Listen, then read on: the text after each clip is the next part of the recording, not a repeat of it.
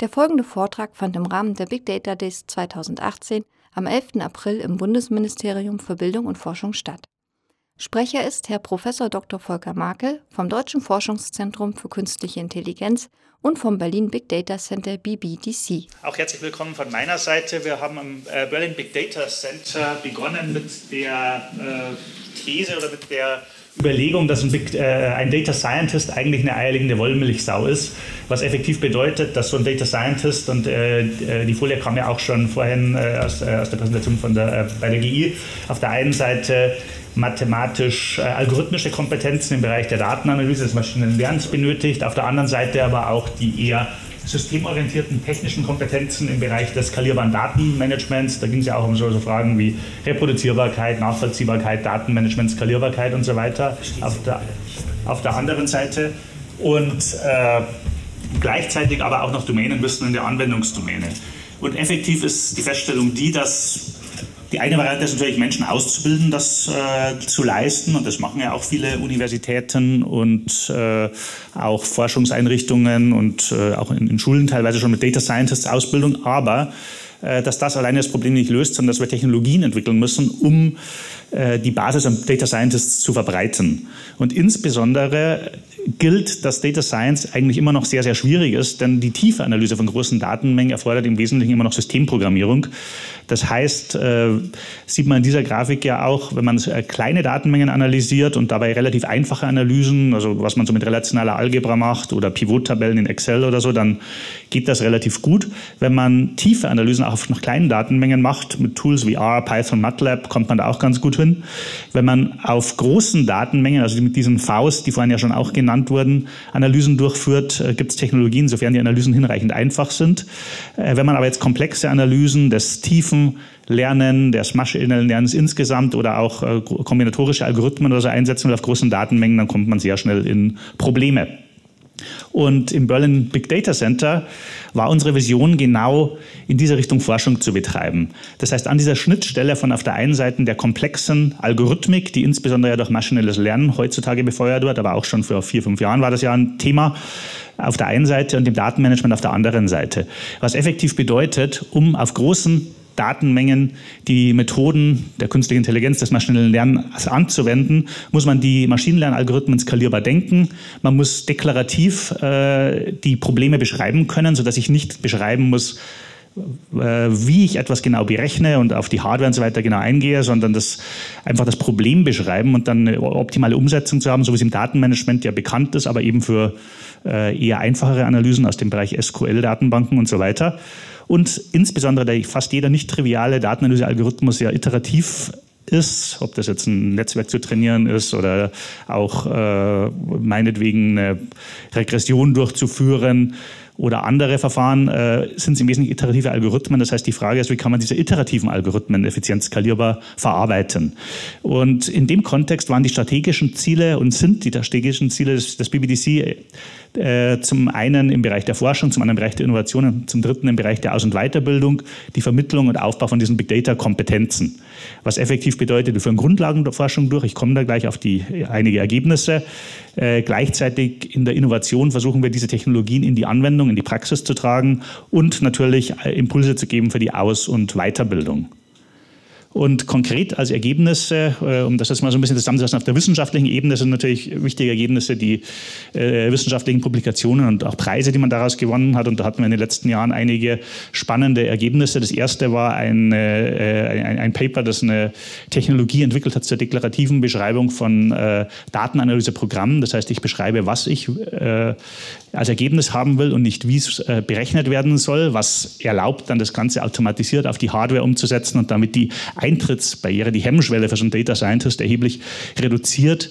Äh, da haben wir ein System entwickelt, das auch Open Source äh, schon, schon verfügbar ist und äh, da ist eine deklarative Sprache namens Emma, die, mit der man das spezifizieren kann, die automatisch optimiert wird. Äh, das Ganze hat einen sogenannten Research Highlight Award von der ACM Sigmat erhalten. Wir hatten dann im Bereich äh, der Anwendungen für äh, Quantenchemie hatten wir mit tiefen Netzen ein Paper, das unter den Thomson Highly Cited äh, Uh, Top Papers ist, ein, ein, Emmy, was ja auch nicht eine übliche Auszeichnung ist, sage ich mal, für Informatiker, äh, ein Technik-Emmy für die Methoden der Bildverarbeitung und, und, und Standardisierungsverfahren der. Äh, gleichzeitig auch im Bereich für HPC-Bibliotheken und auch äh, natürlich zu Demos. Also das sind so die äh, großen Ergebnisse, aber es gibt natürlich noch viel, viel mehr und da können Sie auf unserer Webseite auch Dinge sehen. Ein weiteres Thema, das ja schon genannt wurde, das auch Herr Lukas schon äh, genannt hatte, ist das äh, Open-Source-System, das wir maßgeblich gestaltet haben in den ersten Versionen. Ähm, Apache Flink, das zum einen inzwischen eine recht große internationale Community erfahren hat. Also was Sie auf der linken Seite sehen, ist die Anzahl der Nutzer, die so in Meetups bei Apache Flink äh, teilnehmen äh, weltweit. Das sind die Zahlen da bei den jeweiligen Ländern. Das heißt, das ist so eine relativ aktive Meetup-Community ja, inzwischen ist es sogar mehr. Diese Zahlen sind äh, vom letzten Jahr, ich glaube, inzwischen sind es über 20.000.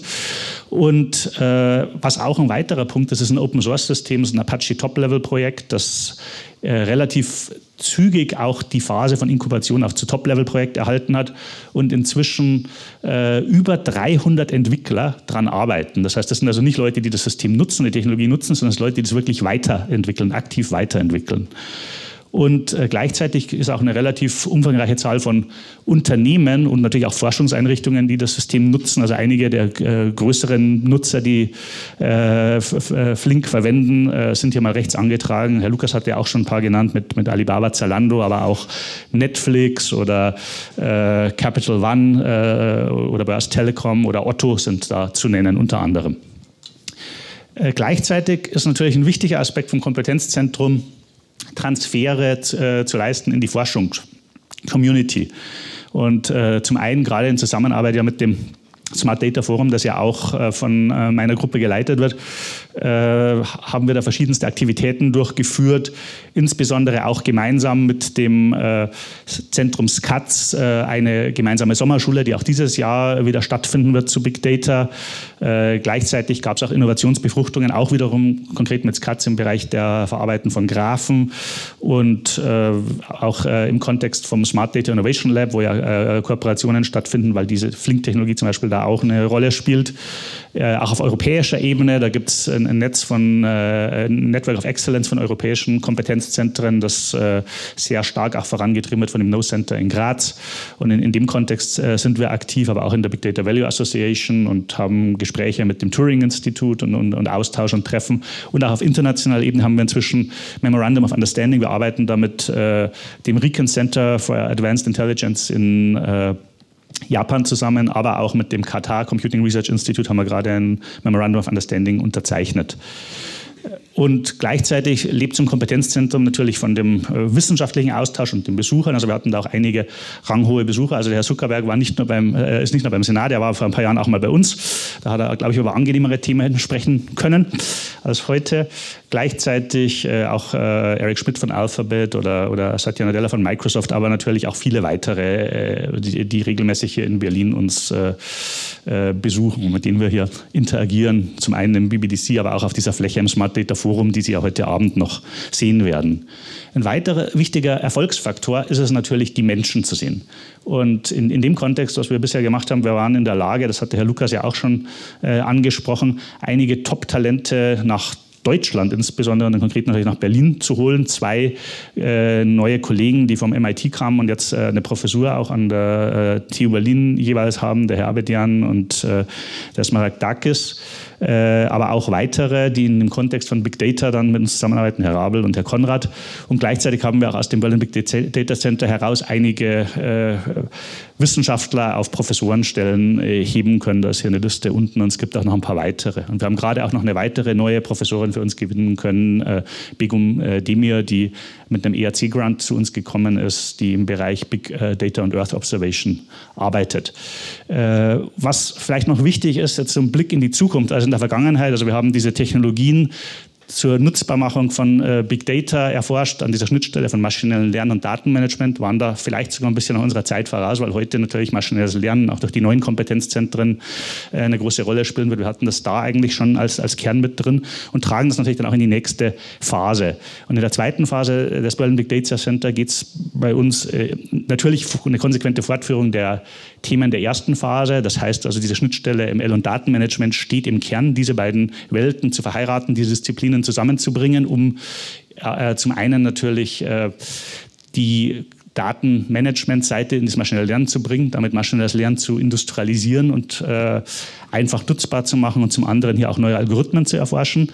Insbesondere geht es aber dabei um Fragen äh, wie weitere innovative Anwendungen. Im Berlin Big Data Center sehen wir uns ja da Materialforschung an, wir sehen uns an Informationsmarktplätze äh, und haben jetzt also ein weiteres Anwendungsfeld hier auch äh, Medizin, informationsbasierte Medizin noch stärker herausgestellt in Zusammenarbeit mit der Charité.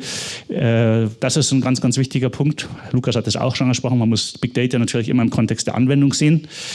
Dann geht es darum, dass äh, wir ja immer mehr mit Heterogenität zu tun haben der Daten und insbesondere auch Verteilung, auch geografisch verteilten Daten unter äh, anderem auch in verschiedenen Rechtsräumen mit vielleicht verschiedenen Datenschutzgesetzen und so weiter. Das heißt, wie kann ich diese Daten integrieren und auch wiederum möglichst automatisiert durch Tools? Das heißt, dass ich äh, Daten aus verschiedenen Rechtsrahmen zusammenführen kann und dann trotzdem Analysen durchführen kann, obwohl vielleicht gewisse Einschränkungen in einer Region herrschen, aber trotzdem ich die Analyse rechtskonform durchführen kann. Das sind interessante Fragen, was man da für technische Enabler braucht. Gleichzeitig äh, ist ein großes Thema immer mehr natürlich Entscheidungen in Echtzeit durchzuführen. Das heißt, so inkrementelle Analyse, Stream-Analyse, Stream-Mining, Stream-Learning sind also die Buzzwords.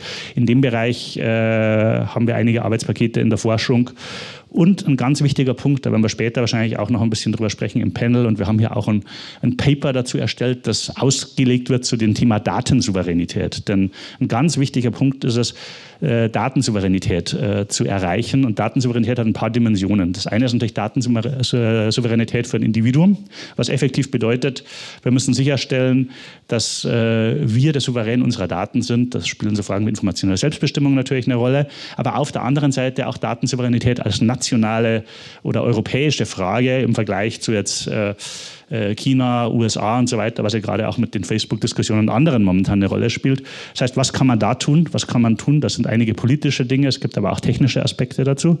Und ein weiterer Aspekt ist natürlich dabei auch, wurde ja auch schon genannt, Nachvollziehbarkeit, Reproduzierbarkeit und so weiter, um äh, mit den Daten ja effektiv umgehen zu können. Und ein weiterer wichtiger Aspekt sind Fehler- und Leistungsanalyse von den Systemen. Das heißt also heterogene Verteilung, Umgang mit vielen Datenquellen, potenziell Millionen von Sensoren in Echtzeit, mit den Fragestellen Datenschutz, Datensicherheit, Leistungsanalyse.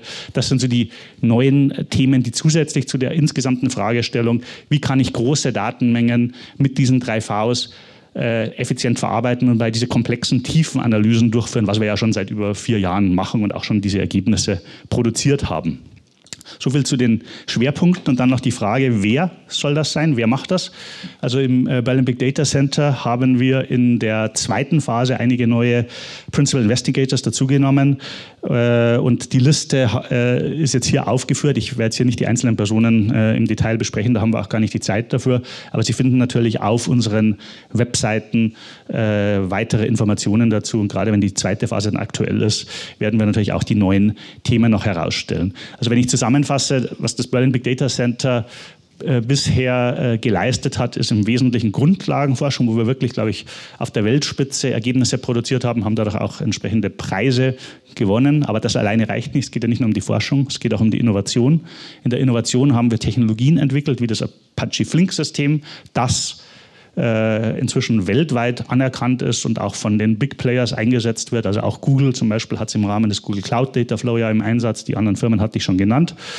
Und gleichzeitig natürlich äh, auf der Ebene der Ausbildung, wo wir insbesondere Professoren natürlich äh, äh, hier geschaffen haben, beziehungsweise auch neue Professoren gewonnen haben, aber auch Lehrveranstaltungen zu Big Data anbieten und sehr eng zusammenarbeiten natürlich mit unserem Schwesterzentrum, äh, dem Zentrum in Dresden-Leipzig, SCATS, sowohl auf der wissenschaftlichen Ebene im Bereich Grafanalyse als auch auf der Ebene der Ausbildung durch Sommerschulen und so weiter und äh, auf diese Weise den Standort Deutschland in Big Data stärken, auch in Zusammenarbeit natürlich mit den Programmen des Bundesministeriums für Wirtschaft und äh, Energie, äh, wo wir auch in einigen Projekten äh, beitragen und auch im BMBF, insbesondere auch im Rahmen der Flink-Technologie, aber nicht nur, sondern auch mit anderen unserer Themen wie die dieser EMA-Sprache und so weiter. Vielen Dank.